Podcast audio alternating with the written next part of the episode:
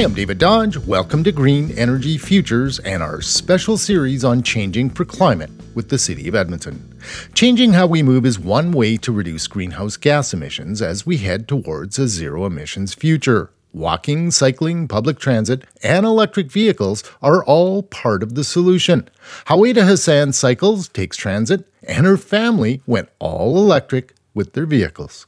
So I use the LRT to get to work in the winter most months, and then in the summer, a couple of years ago, I bought a new bike and started biking. It's about 10 kilometers and I'm I take my time. I'll say like so it takes me about 40 minutes or so to get to the office downtown, but you feel so refreshed afterwards. A good way to get in some exercise. One third of Edmonton's greenhouse gas emissions come from transportation. Howaida would know as she helped develop Edmonton's EV strategy. Our everyday transportation choices make a difference in reducing the effects of climate change and improving air quality.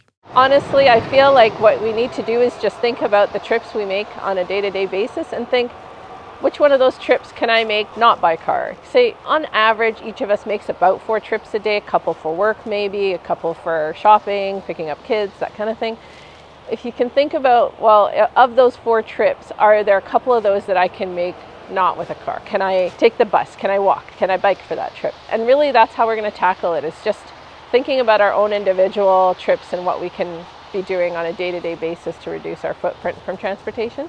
Before Howaida and her husband Tim made the switch to electric vehicles, they owned a small minivan and a fuel efficient smart car.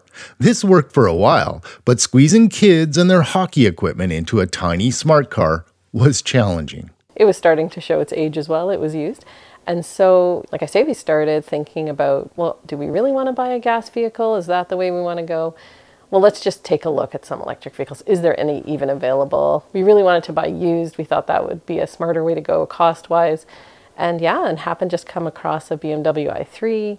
Test drove it. It was January. It was minus 20. it was cold. Drove it home to show the kids. They instantly fell in love and said, Of course, this is the way to go. And we kind of made the decision almost on the spot to pick that up.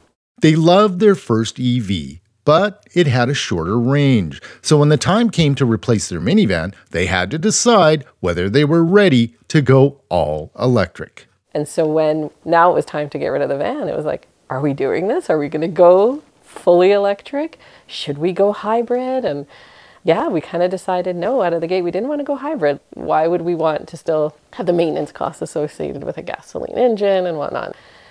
We thought, well, let's just keep checking. You never know, something might come up in the used columns and agains. There was actually quite a few. Calgary, there was a couple in Edmonton. We test drove a few and yeah, landed on one in Calgary. Took a bus down the Red Arrow and picked it up and drove it back. The final and biggest hurdle in going all electric was range anxiety. And so, yeah, that really kind of put us over that next hurdle of the range isn't a worry at that point. Either we're going to use the supercharged network or we're going to rent when we need to. And it was like, okay, no brainer, let's just do this then. The big test for Howaida came when she had to take her son to a squash tournament in Calgary. I thought about should I rent, should I not? And my husband was like, oh, we've done that trip a ton of times. We have to stop in Red Deer, right in Gasoline Alley. There's a lot there that has about oh, half a dozen superchargers. And we park there and then we grab a bite Next time, we'll talk about the cost of driving an EV and what happens in cold Canadian winters. Learn more at greenenergyfutures.ca. For Green Energy Futures, I'm David Dodge.